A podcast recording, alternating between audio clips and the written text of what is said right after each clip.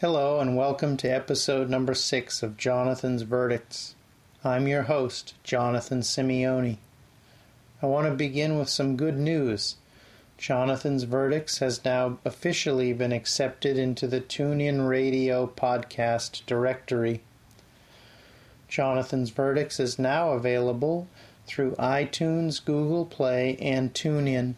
There is a subscription page on jonathansimeone.com that contains a number of options that you can use to subscribe to the podcast. The title of this episode is Discussing Kate's Law. The verdict for this episode is Kate's Law is a bad idea.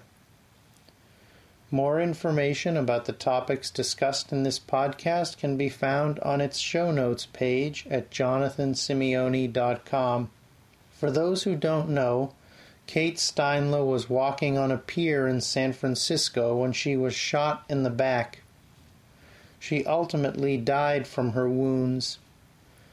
Her murderer is a man who had been deported from the U.S. five times and whom has a criminal record. Responding to the tragedy and supported by Miss Steinle's family, Republicans in Congress have introduced Kate's Law. A few days ago, Kate's Law passed the House of Representatives and is now being considered by the Senate. Under the terms of Kate's Law, someone who gets deported from the United States and gets arrested trying to re enter the United States faces a mandatory minimum prison sentence. The length of the sentence depends on a number of factors that go beyond the scope of this podcast. The reason that Kate's Law is a bad idea is that mandatory minimum prison sentences simply don't work. They result in sending millions of low level, non dangerous people to prison for very long periods of time. That swells the prison population and costs taxpayers billions of dollars. To illustrate this point, I'm going to discuss another highly publicized example of politicians overreacting to a tragedy and creating a law that had devastating effects. The law I'm going to discuss is the Anti Drug Abuse Act of 1986. On June 17, 1986, University of Maryland basketball star Len Bias was taken second in the NBA draft by the world champion Boston Celtics.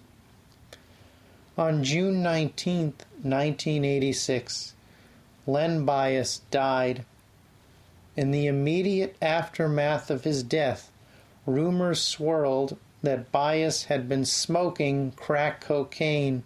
On June 25, 1986, the official autopsy report said Bias died from snorting powdered cocaine.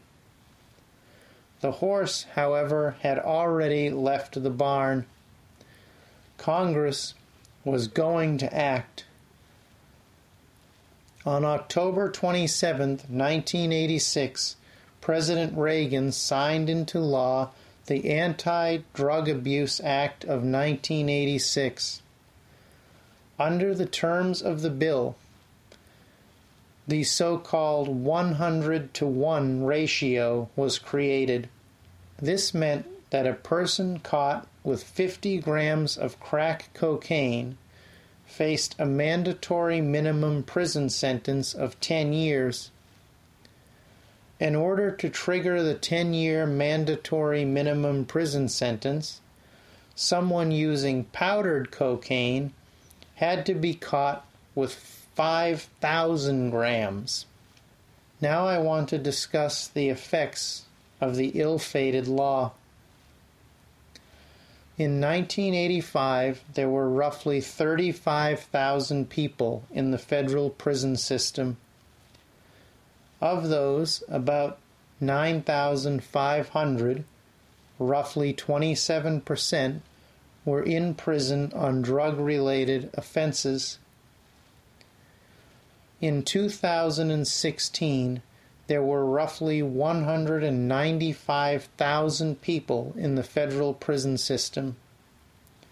Of those, more than 85,000, or more than 43%, were in prison on drug charges. Three quarters of those prisoners doing time in the federal system because of drug charges were black or Hispanic. All of this means that between 1985 and 2016, the federal prison system grew by nearly five times.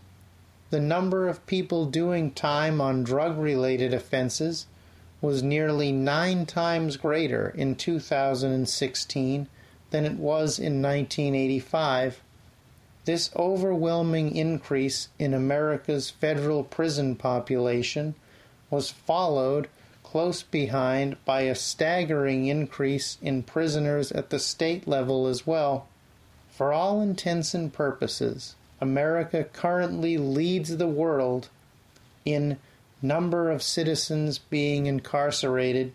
In the Seychelles, 799 out of every 100,000 citizens are incarcerated.